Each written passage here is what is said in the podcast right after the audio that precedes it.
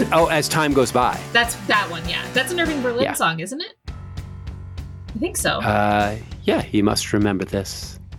A kiss is still a kiss. A smile is still a smile. That's beautiful. Bart. no, a sigh. No, it's a sigh is still a sigh. The fundamental rules apply as time goes by, and when two lovers woo, they still say "I love you." On this you can rely. Beautiful. Uh, I, yeah. Anyway, all right. So here we are.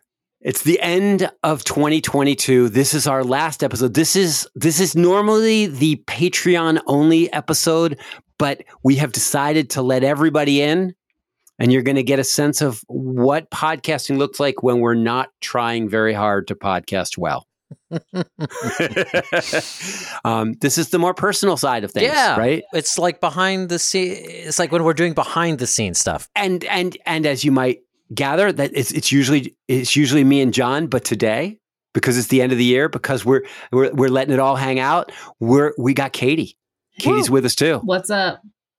what's up Katie's voice you'll recognize uh, on the public feed from all those great promos for the Patreon feed that we do. which which we're going to have to update this year Yeah, I was going to mention that to Katie actually that we should redo them for 2023. All right. yeah yeah but you know people do people do mention that to me I, I like that person's voice Well, great. That's great. I paid a lot of money to learn how to use it. And now I'm a professional producer. wait did you seriously like pay money in some schooling situation to learn how to modulate your voice I went to um, Belmont University for musical theater. That was my major. Belmont University. That's a Christian school, isn't it? Yeah, it's a Baptist college in Nashville, or it used to be Holy Baptist. crap, you went there? Yeah. No, I'm only surprised, Katie, because um, in, in the in the last 15 minutes, you revealed a, a shocking lack of knowledge of evangelical subculture, and and and I was like, how could you go to Belmont College and not know know all? I do when I was at school because we, you know, You knew it. You- oh yeah, no, yeah, you didn't Yeah. know who Jerry Falwell was. You went to Belmont University, and you're like, did Jerry Falwell start a school? listen. Yeah, I've- Liberty University, kid. I've, done a lot of drugs since I went to college, so All right. That's all very fuzzy. But I do remember when I was in college, my uh, roommates and I would read the Liberty University rules for fun and laugh at them. And did you record yourself doing it so as to make sure that your voices were were were had no vocal fry? No. we did make a musical about it though for our senior thesis. No, just kidding. We didn't.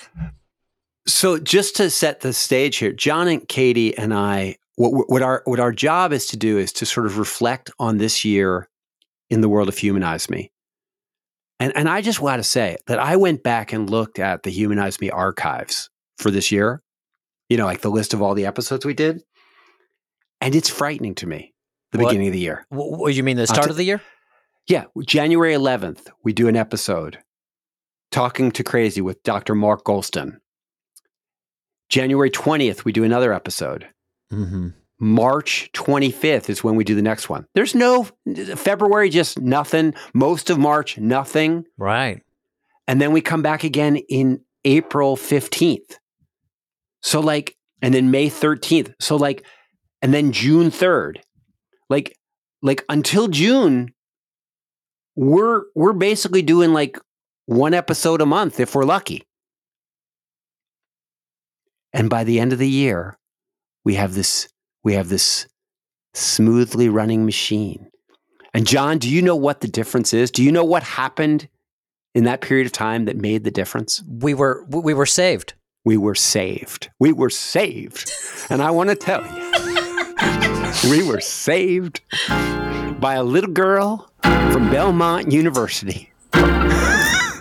Jerry Falwell, he, he wanted to get her at Liberty, but they got her at Belmont. And now we've got her now on the Humanize Me podcast.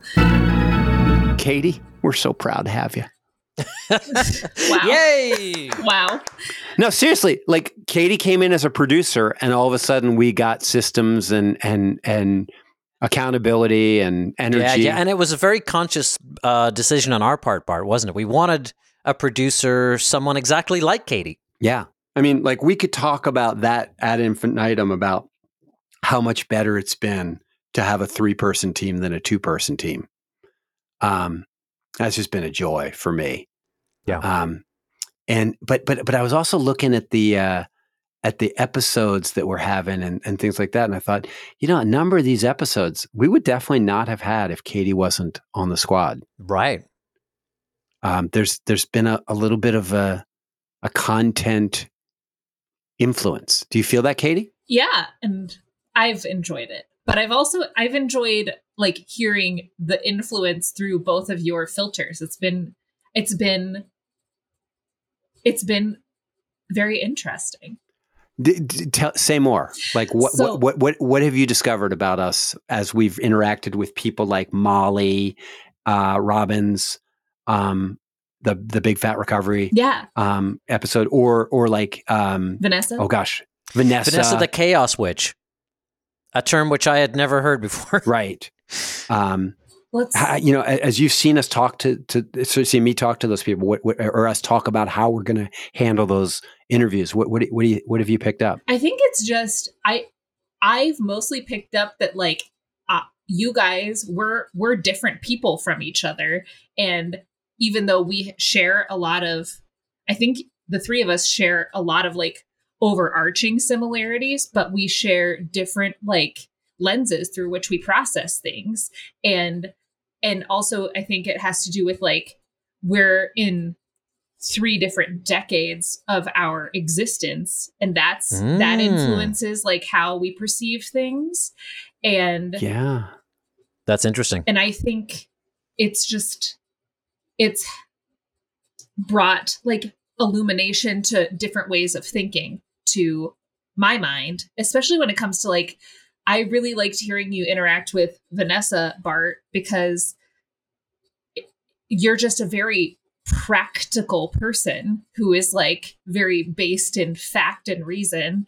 And i i've taken like some of the the questions that you brought up on that episode and i have like thought about them as i do my own tarot practice because i do do a tarot practice to help me process what i'm going through and i've recently been like well what if this only means whatever it means to me and it has no bearing on like the universe as a whole and it's just me projecting my experience onto these symbols?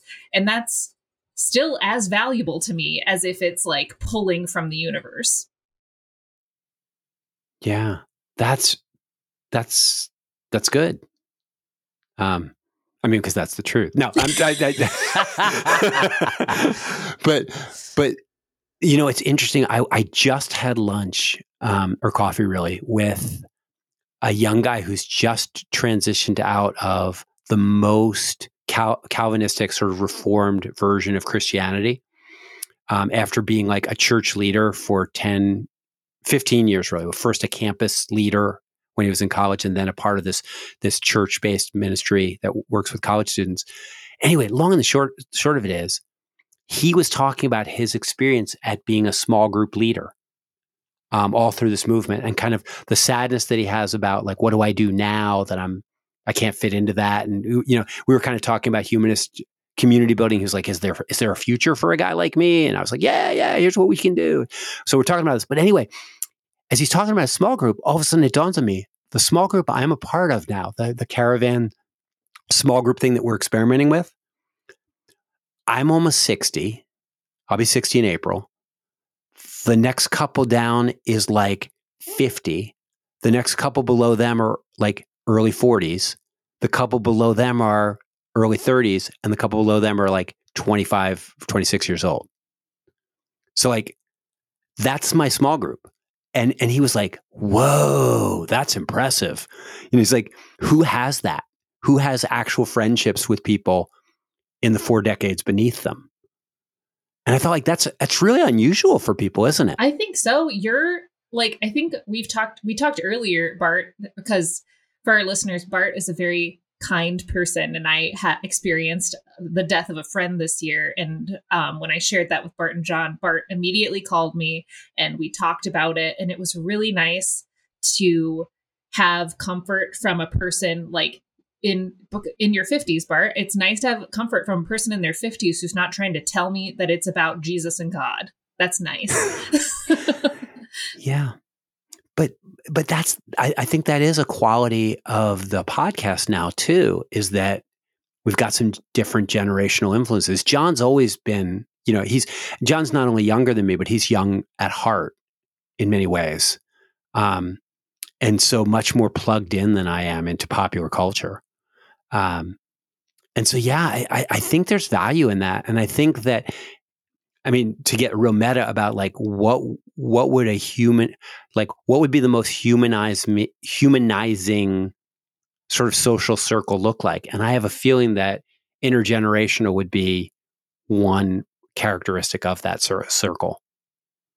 Yeah, because I just think like you know if if, if a big part of human of, of, of the human experience is anything like like mating or having children mm-hmm. or dying or caring for aging parents or any of those mm-hmm. things like all of those things are things that feel different depending on what generation you're in and so like if you want to really experience it you got to if you're going to talk about those things you can't just talk about them with people who are at the same moment on the timeline as you are right if you want to get some perspective yeah. Uh, yeah. I mean, it's been so helpful to me to always have relationships with college students, you know? Um, and, and, you know, people always say it in this kind of platitudinous way, like they teach, my students teach me so much, you know? And sometimes you're like, really? Cause it seems like you're doing all the talking. But, um, but I do feel like if you're open to it, um, they're kind of like they're on they're in the street man they they, they they've got the pulse and you don't anymore because you know i'm just too tired to be in the street too tired to be out there no you know engaging in things and and stuff and so i need somebody to go and report back to me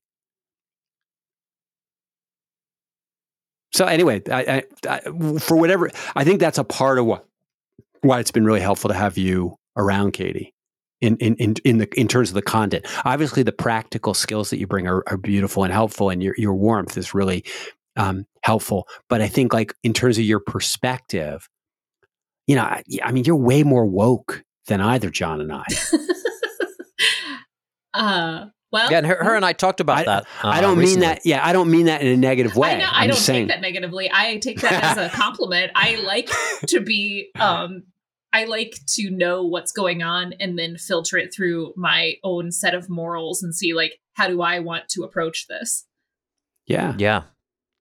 And I think it's I, I love the fact that you I mean, I, I think it's nothing but a benefit to our team that you are that way.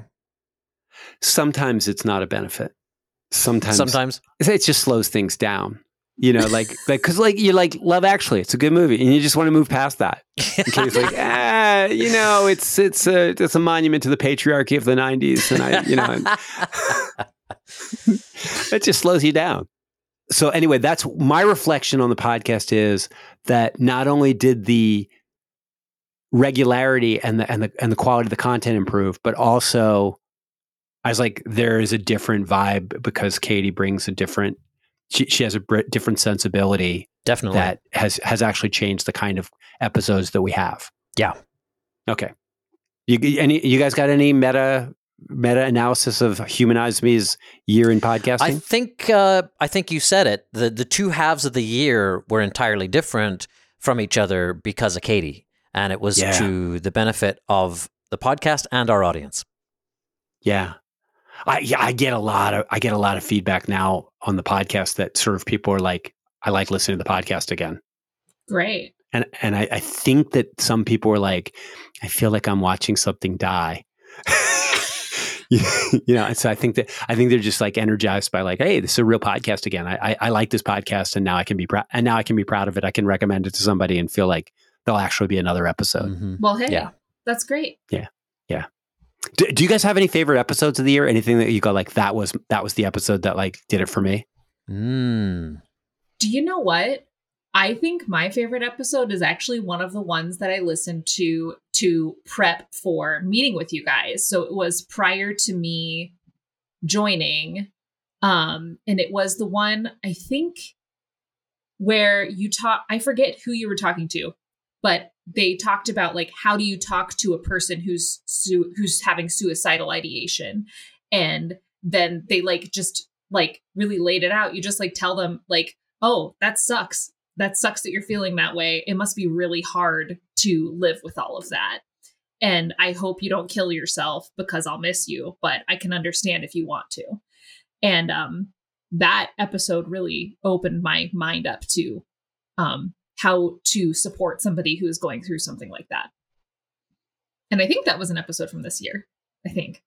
Yeah, I think that was Mark Goulston. I think it was. Yeah. Mm-hmm. Yeah, talking to crazy. Yeah, yeah, that's what it yeah. was. Yeah. He was so good. Yeah, he was good. I think I really liked Sean and Krista. Oh yeah. The abortion the abortion episode. Yes. A listener's abortion story. Um episode 715. Yeah, it was just uh a, a human story, a personal story, and it was powerful by itself. But also, I just really liked the way they approached it. Um, it wasn't a depressing episode, and I think that was an accomplishment by itself because it's a very difficult uh, story. Uh, but it it it took them as guests to be who they were, um, fairly positive p- people with a fairly positive outlook. They had difficult things to say, but it wasn't it's a hard story. It wasn't a hard episode to listen to, and I think that's all credit to them. Yeah, yeah, Bart. What, yeah. what I mean, I, you know, probably.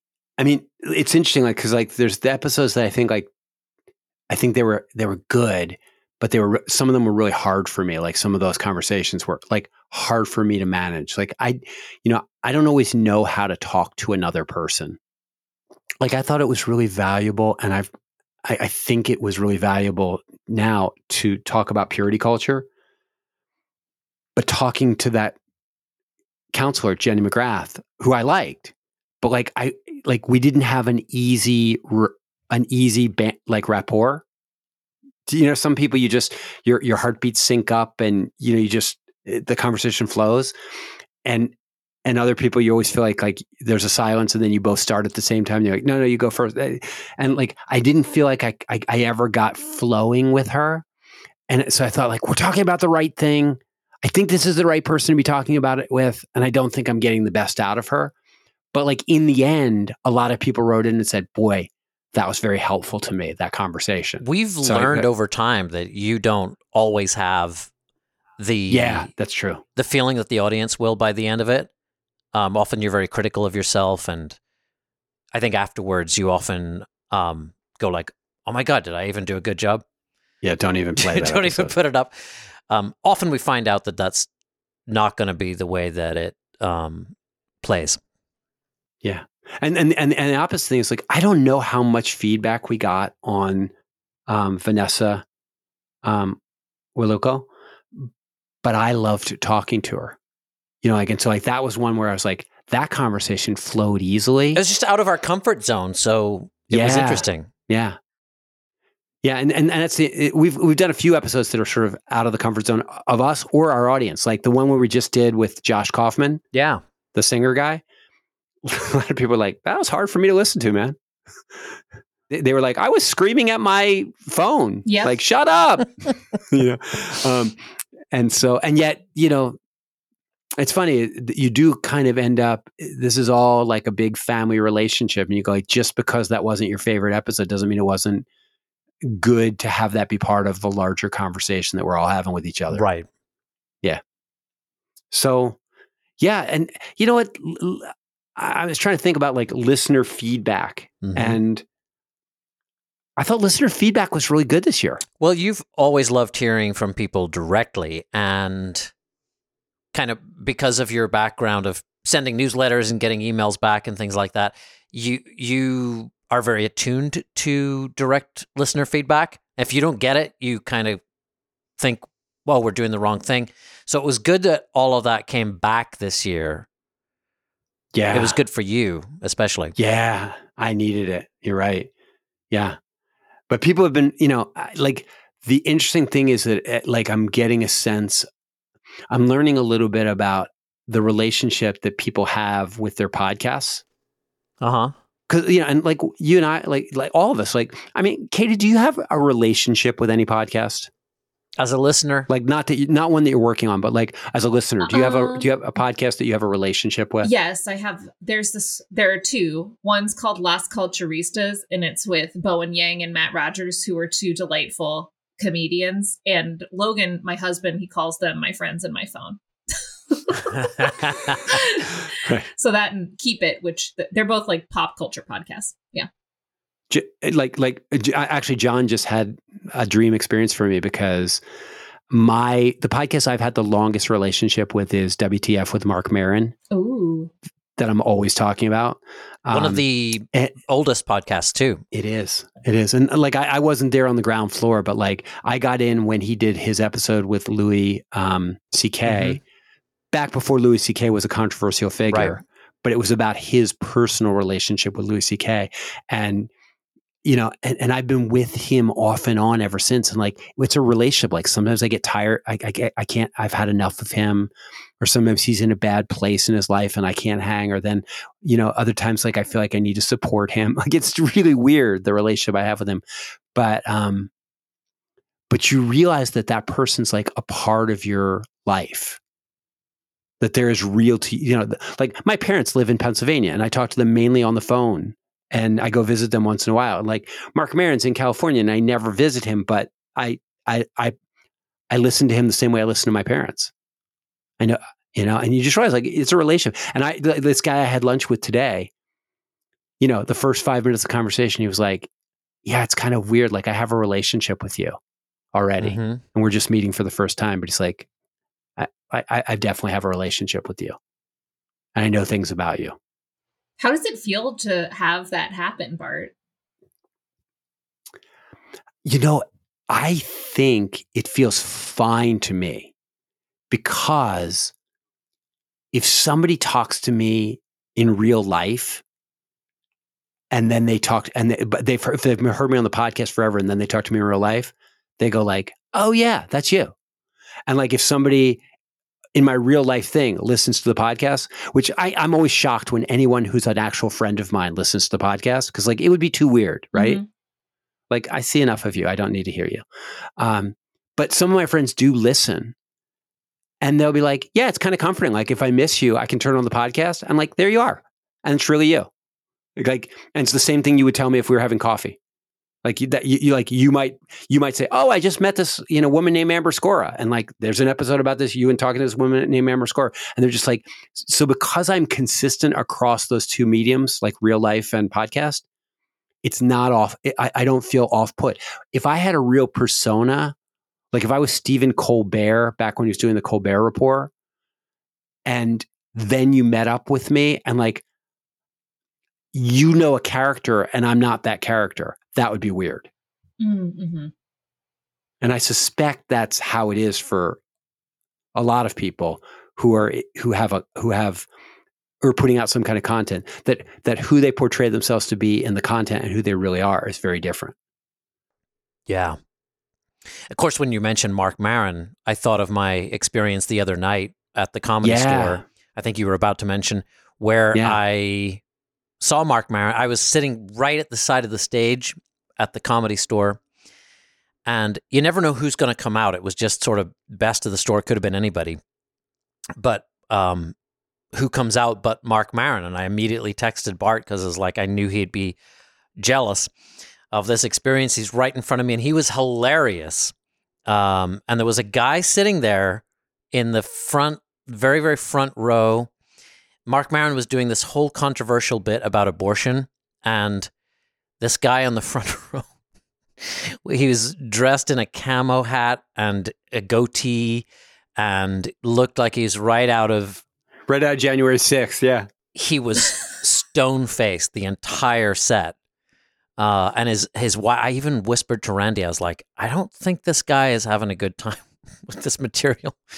And he had this whole sort of sour face the entire time, and his wife was even like patting him on the leg, like it's going to be okay. Marc Maron finished his set, and he was brilliant. Bart, I mean, I know, I, I know you would have loved to see him. Um, and you have to be really careful when you're at the side of the stage at the comedy store. You've got to be really careful when you leave to go to the bathroom. Like you can't get up in the middle of somebody's set. So I sort of waited for Marc Maron to be over before I went. And who was up next but Leslie Jones? and it was funny because when I came back from the bathroom, apparently she had come out onto the stage and she had looked at the empty seat and seen that uh, there was nobody there. And she asked Randy, um, "Is your date? Did your date go somewhere? Where did he go?" And she said, uh, "He went to the bathroom." Leslie Jones said, "Is he cute?" And she said, "Yeah." And she said, "We'll see." so when I came back out and sat down, she looked me up and down, and everyone's laughing. The whole audience is laughing, and she looks me up and down and goes like, "He's all right. I ain't getting lost in them blue eyes." I love her. Wow, you you had a night, man. It's funny though. If you're if you're if you're that guy, um, what are you doing going to if like if you if you're going to be triggered? Like, what are you doing going to a comedy, I comedy store in Los Angeles? we had the same right? exact thought. Like it'd be one thing to go to one in Butte, Montana, or someplace. You know, but- Exactly. And so I immediately thought of you, of course, because of Marc Maron. yeah, he's my hero. That's Yeah. your guy. It's so okay. Here's a, here's a funny thing. I'm going to tell you guys. Um, I, I don't know if it's funny. Uh, You shouldn't you shouldn't lead with this is a funny. yeah, don't lead with that. Yeah, and I just mean like this is a nice thing. One of our listeners um, wrote to me through the Patreon and said, "Could I have your home address? I bought a gift for you at an antique store." And so I sent him the address, and uh, I'm going to thank him personally. So I'm I'm not going to say his name and all that stuff now. But so I I he sends me this antique book written by a friend of Robert Ingersoll's reflecting on his friendship with Ingersoll. Wow. And, And it's just so it's just a little book you can I'm I'm, I'm probably going to record myself reading it and have it be like a bonus episode or something like it's just it's just so delightful. Um there's so much old school wisdom in it in the way that he writes about like yeah ingersoll like he would even write about his flaws and you'd go like but really is that a flaw you know and it just but it was just such a thoughtful gift to have eh, you know i just imagine in his antique store he sees this book he's like i know somebody i know somebody who loves it That's uh, nice. and, I, and and Marty read it, and Marty was just commenting on all the things that just touched her about it. And I said, you know, it's so weird. Like, it's only been ten years, but like, I never had a hero. There was never anybody that I said that's my hero. Like that's somebody who's who's who I want to be. And you know, it's kind of fun to have a hero Hmm. um, you know, I, I I just it was it was just a really it was it was this moment where I was like, oh yeah, like this this friend of ours, you know, out there in the podcast world was like, oh, I'll, this book Bart will like this book. That's his hero, And it was so true. and he's so right. Yeah, I couldn't imagine a better gift for you. That's yeah, no. It was so beautiful. Yeah. yeah. So Is it time for Um, our recommendations? yeah, like let's ju- we're just sharing we're sharing them with each other, and everybody can overhear. But like, yeah, what like the five categories I asked you guys, I was like, let's all talk for a minute. Best movie, best book, the TV show, person, favorite person of the year, favorite song of the year. So let's start with movie. Okay. Katie. Tar. Haven't seen it. It's on everybody's list. Oh, what is it about? It is about, I don't want to give away too much because the thing about the movie that's so beautiful is it reveals itself to you. So it's basically following the story of this renowned um, conductor played by K- Cate Blanchett and, uh, and just like what it's like to live in her world, especially as some inciting incidents happen that kind of bring it crumbling down. Um, and it everything about it is excellent. The story, we've seen the story a million times, but we've seen a man portray the story and having a woman portray the story, I think illuminates different aspects of problematic behavior that I don't think we recognize when we see a man do it on screen. Um, because people people you know they hate women so they'll find it easier to uh, see the flaws in a woman's behavior i think um, and the sound design is incredible. The reference levels are incredible. It never talks down to anybody. And I'm also just floored that a man wrote and directed this very nuanced piece about a woman's experience. Wow. Okay. Very good. Okay. I'm, I'm in. I'm in. John? So this was a hard one for me because I watch a lot of movies and I really like movies. I'm going to pick the movie Nope by Jordan Peele. Uh, it's a rare thing in movies, a true original, uh, especially for a genre of movie that's such a category unto itself. Um, a, U- a UFO sci fi movie. Um, anyway, the idea behind it and the way it's implemented is something that I came away with thinking, oh, this is that rarest of all things, a completely original take on something that is also implemented in a, in a really great story. I find that a movie can be kind of judged on how much it stays with you after you watch it. And I thought about this one a lot um, after seeing it. So I've also heard what? that the the techniques they use to shoot it are really innovative and cool. Yeah, it's it's great for a movie buff because it's using some techniques and ideas that you may not have seen done that way before. Nice. Bart. Nice. Okay. Yeah. Yeah. No. Okay. So mine, it's funny. Like yours is both on all the lists that I've been seeing. Like I'm like I gotta see those movies. Like they're they're I know they're good. Mine, strangely enough, didn't make it on anybody's list. Um, but it's called Good Luck to You, Leo Grande. Oh. And um, in it, uh, it what it's about is it's about an older woman who's been widowed, and she was in a kind of a loveless um, and very sexually unadventurous marriage her whole life. And the movie is set around her decision to hire a young male escort because she wants to actually have sex in a exciting way for once in her life. Mm. And the guy she hires is the most humane and lovely person in the world. And it's about the relationship that develops between them and um, I'm trying to think of who the actress is that's that's in it. She's she's one of the famous ones. Um, uh, oh gosh, she was in Love Actually. Actually, um, speaking of which, oh, was um, it um, Emma Thompson? Yes. Okay, so Emma Thompson's in it, and in the last scene of the movie, Emma Thompson, who's got it, like I, I don't know how old she is. She's probably um, sixty maybe more. And um, but in this movie, anyway, she she does a scene of full frontal nudity where she's just standing in front of a mirror. Mm, I think I read about and this. It's not. It's not. It's not.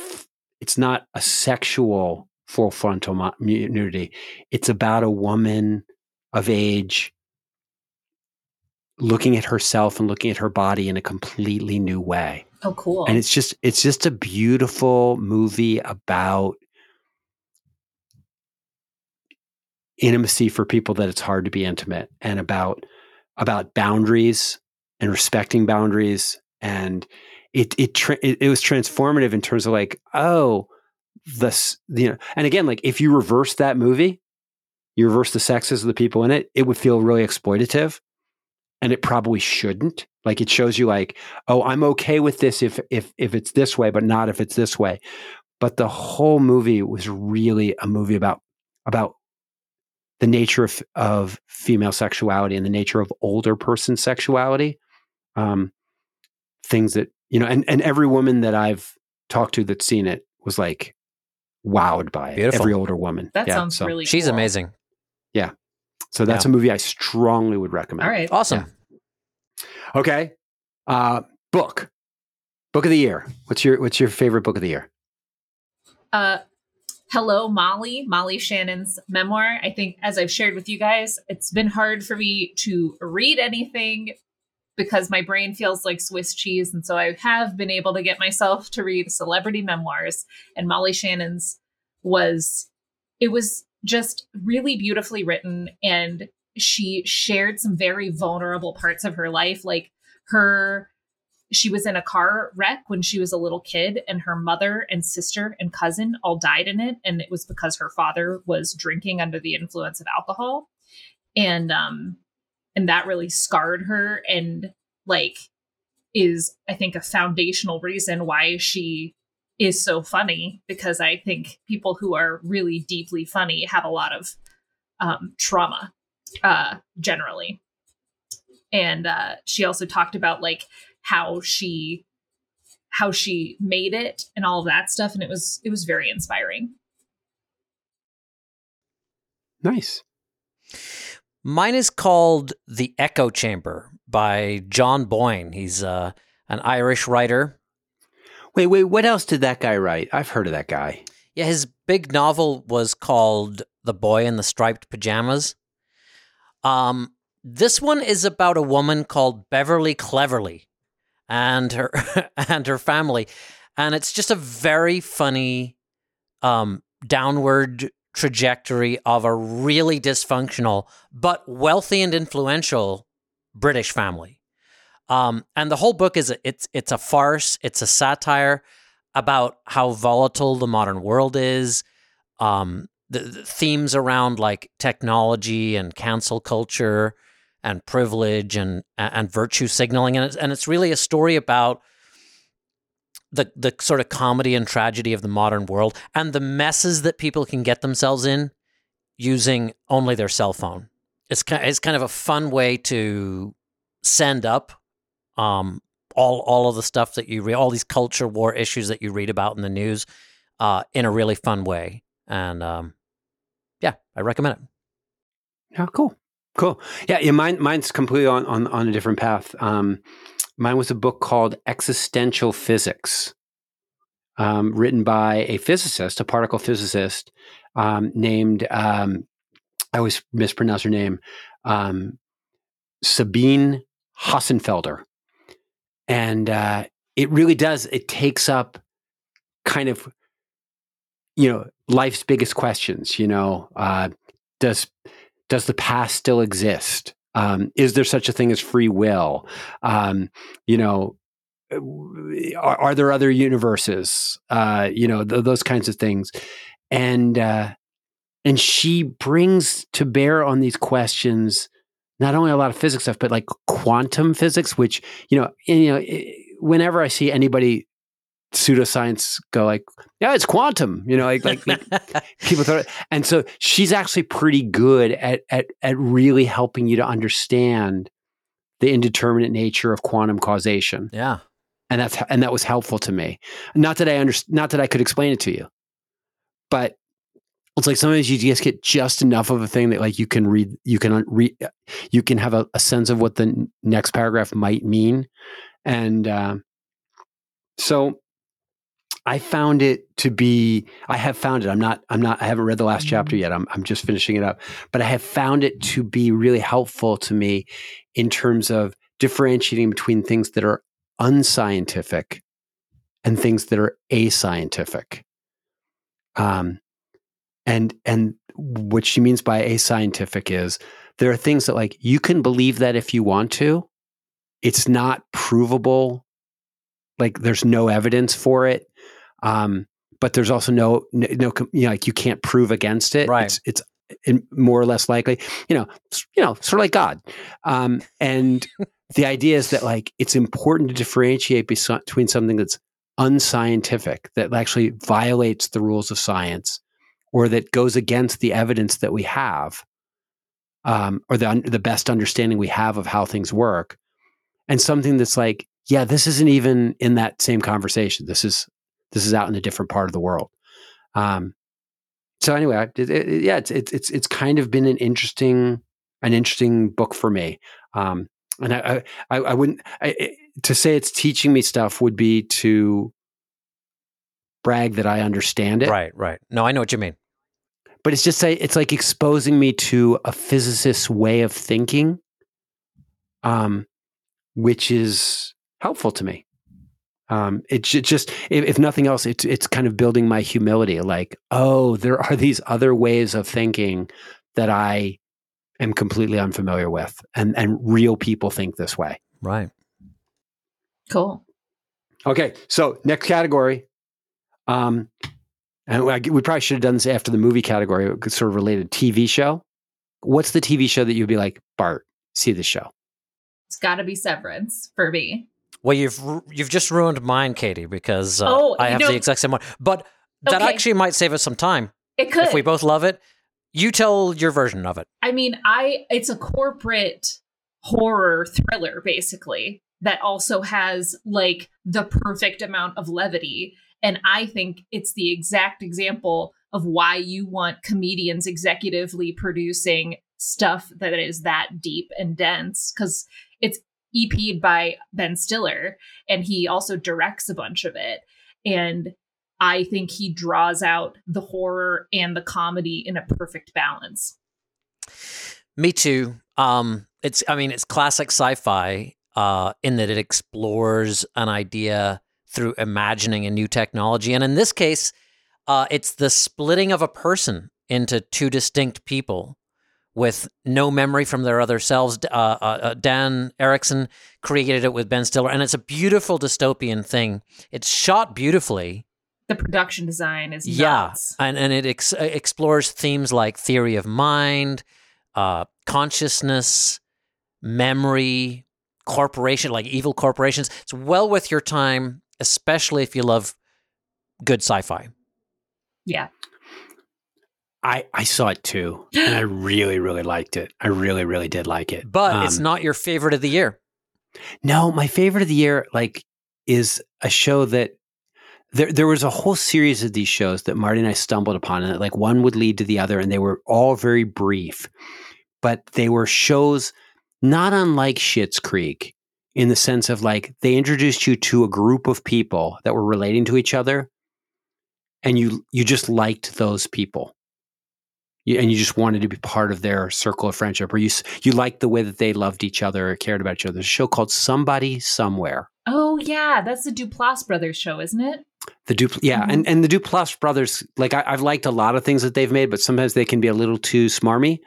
Um, but this show is the the, the central character is um, an overweight, unem- like underemployed, um, too smart for her own good woman, and uh, who's lonely and who's grieving, and she stumbles into a very strange circle of friends who really are quite beautiful and they're they're just characters in it. There there are characters that have been character actors. Now that I've seen them, I see them in other things, and I go like, oh yeah, they're always they're never playing a key role because they're too weird. But in this in this movie, they're central because it's a show about and it's and it's set like in a nowhere town in the Midwest, like a, a farming community. Like it's not urban, it's not even small town. It's really out there, um, rural, and uh, it, it touches nicely on alcoholism and some other stuff. It's just it's and you know there, there, there there's some gender stuff going on there, some inclusion stuff, but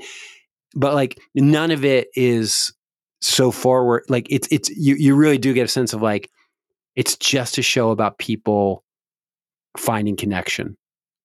And so, yeah, you, you know me. The, the, it's all those shows I like. The it's like the Ricky Gervais show, and like I like there are all these little small towns that I want to live in, or you know, or groups of friends that I want to be part Right. of. And this is this is a really good example of it. This yeah. is one of them.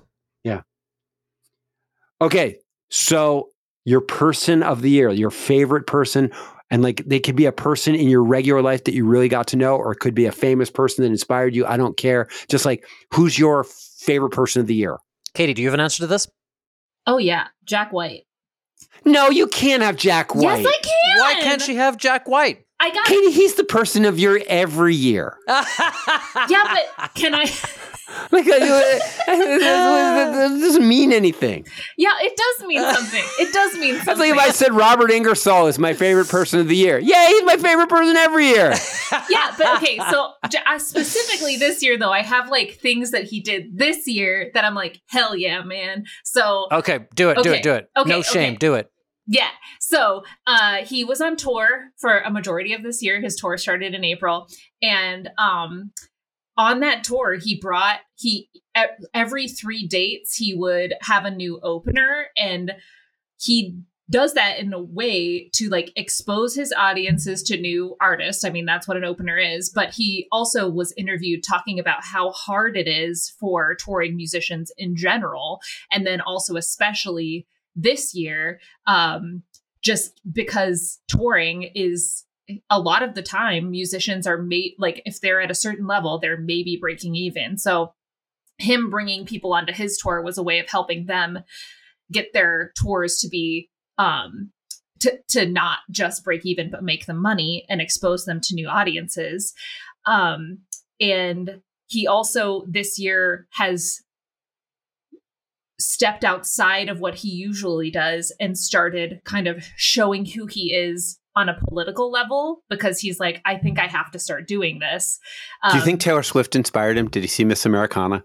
Maybe he, maybe she did, because it did feel like yeah. like a little bit Taylor Swifty, where he was he called out like insurrectionists and shit, and he he talked about like how gun laws need to change. He called out Elon Musk whenever Elon Musk was like, "I'm to reinstate Trump," and he like ripped Elon Musk a new asshole for that, and um, and he has just I, I think he has a good set of morals and I think he treats people well and it's really nice to see a person at the level he is in the entertainment industry have some humility and treat people well and um, make sure that the people coming up behind him he's not pulling the ladder up you know? Um and i he's a person that i want to be like and i and it's like I mean, we all work in the entertainment industry in some capacity. It's not always that you're going to happen upon a person with that level of success who um, has the integrity that Jack White has. That was a good answer. That's a good answer. Yeah. All right, so I can see why he he he he, he leveled up. He leveled up this year, so yes. he's on a new level with you. He also released two albums this year. Two, two. Oh, fair enough. Can you name me one Jack? If, if I'm going to listen to one Jack White song and you're going to be like, Bart, this is the song that's going to make you feel my love for Jack White. What's the one song I need to listen to? Okay, let's see. Oh my gosh, this is because I mean, I swear I could hear Jack. I could hear Jack White on the radio, and I wouldn't know. I wouldn't know it was Jack White. So he has a few different projects. So I'll do because he has the White Stripes, his solo stuff. He's also in the Raconteurs and a band called the Dead Weather. So I'm going to pick something from just the Jack White projects because that was my entry into becoming a fan of his. And okay. if I'm picking just that, I'd say my favorite album of his so far has been Blunderbuss, which uh, is a great album. That was his first album as a solo artist. And off of Blunderbuss, I think 16 saltines. That's my favorite. That that. All right. All right. Right. Yeah. All right. There's well, one. And, and I love there's a one. solid answer like that because I'll I'll listen to that too. I'm going to smuggle in Anderson Cooper as my person of the year, and the reason is uh, the reason that it's a smuggle is it's really a podcast recommendation. He released a a podcast this year called All There Is with Anderson Cooper, and it's a a very unusually personal project for a news anchor processing the grief that he felt when when he lost his mother, who also had a very interesting life, and and he's going through all her things, and in her apartment going through things and recounting experiences. He even recorded interactions with her in her last days, and I just thought it was a really great way to talk about grief and maybe kind of out of the box for Anderson Cooper, and maybe even help prepare the rest of us for that experience. Yeah. Okay. Yeah. Okay, that's great. Yeah. That's so, helpful. who is your yeah. person of the year? Okay, so mine's going to be a little weird um, because, and maybe it's a, a, good humanized me person of the year. Mine is a woman named Cassidy Hutchinson. Does that name ring a bell with you guys? No. Cassidy Hutchinson was an aide to Donald Trump, um, a young aide who testified at the January 6 hearings. And she was really interesting to watch testify because her reason for being so upset by what happened on January 6th was because she believed so and believes so heartily in the core principles of the Trump administration. Wow. And and she felt like Donald Trump had sold himself out and sullied his his own legacy and sullied his own principles by doing what he did. She thought he was the quintessential American, and then she was disillusioned by that part of him. But like, in a sense, and and, and so it was it was interesting to me watching her testify was is that she I don't think she and I would agree on anything. Um, in terms of policy. But she was such a principled person. And I just, I guess I've just assumed that everyone that would work with that guy would be a viper in, in a pit of, in a snake pit. You know, like I, I just thought they were all mean, selfish, grasping, like he'll stab you in the back, she'll stab you in the back because you know because so many you know, Giuliani are so, you know, many, so of many of the were. people yeah yeah I mean they're, they're, so many of them are indicted and this and that and this was a person who was just a young a young idealistic person who was drawn to the administration because she has really conservative politics.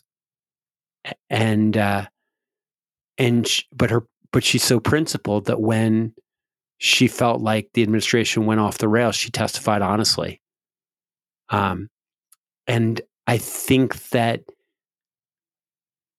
she makes it possible for me to see that there are really thoughtful and morally upright people that supported Donald Trump because they felt that he was advancing the best way to make this country a good place. And she's not stupid. Mm. I think she might be wrong. I think she's wrongheaded, but she's not stupid and and and she, and, and she's not unprincipled. And so she was super helpful to me in regaining some perspective. And once again, being sort of like, you know what? Don't be so judge- judgmental. Don't think you know. you know, don't don't dismiss people because they're not where you are. And so she made she really, you know, she she forced me to respect her. I'll look up her uh, testimony. Yeah, it's yeah, it's pretty inspiring stuff. Yeah. Um, well, that was great. Yeah. Yeah. So there's that. I do want to flag. Uh, I do got to bounce to a meeting in three minutes. Okay, so just give us your song. Oh wait, did you give us your song? No, and it's not Jack no. White. What's your song of the year, Katie? Well, this song was new to me this year from an artist who I discovered because she opened for Jack White. Her name is Ezra Furman, and uh, her song is called "Suck the Blood from My Wound."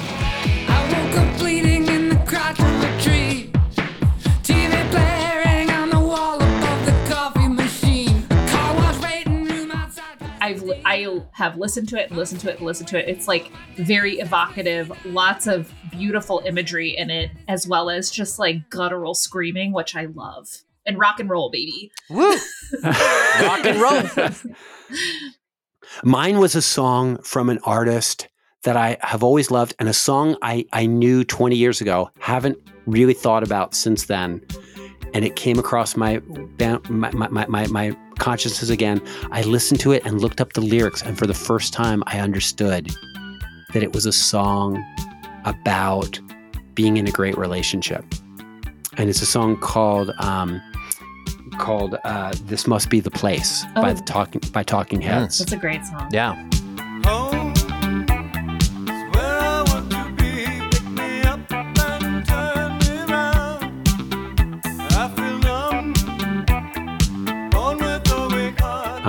and it's, it's it's it's it's got a great auditory sound to it, but it's really a song about sort of waking up and going like, you know, you know, the, the, the, in the second verse, he says, you know, home is where I want to be, but I guess I'm already there.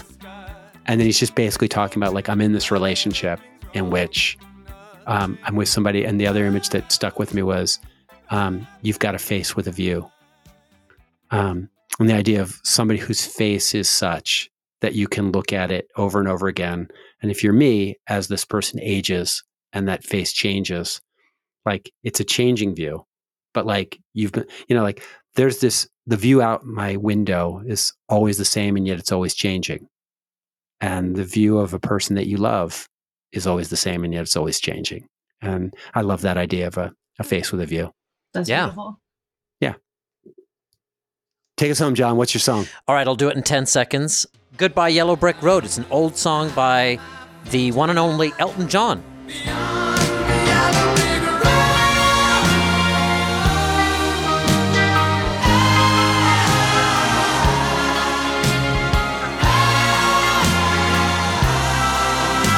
who just finished up his farewell tour of the same name. You can watch the whole thing on Disney Plus from Dodger Stadium. Sweet. It was broadcast live in a global event all around the world. I, I- my favorite Elton John song. Oh gosh, what's it called? Um, it starts with the line, "As an old man, I'm a young man because I ain't been old for long." And the reason it's my favorite Elton John song is because my son Roman wrote the lyrics. Well, there you go. That's a pretty good That's reason. not that's a, as good a reason Yeah. as any.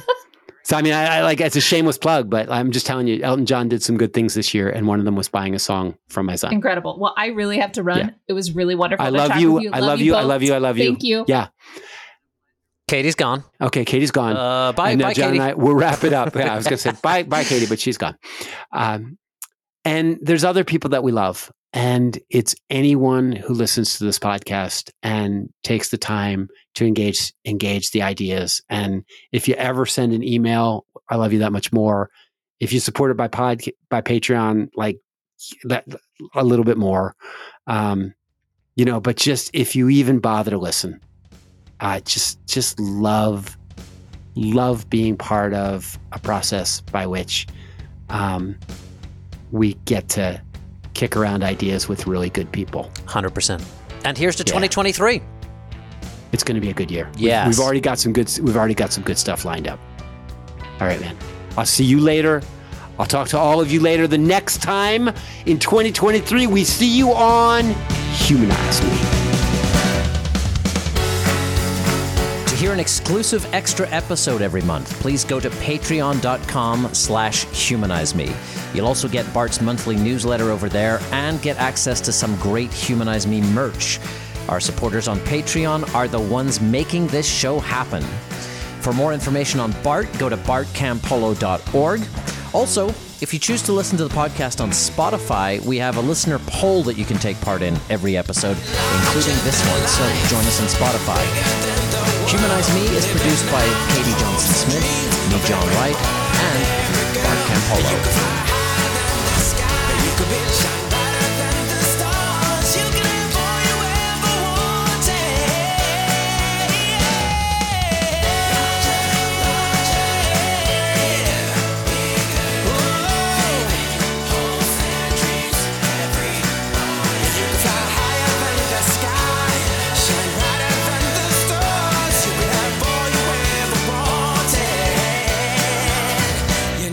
could.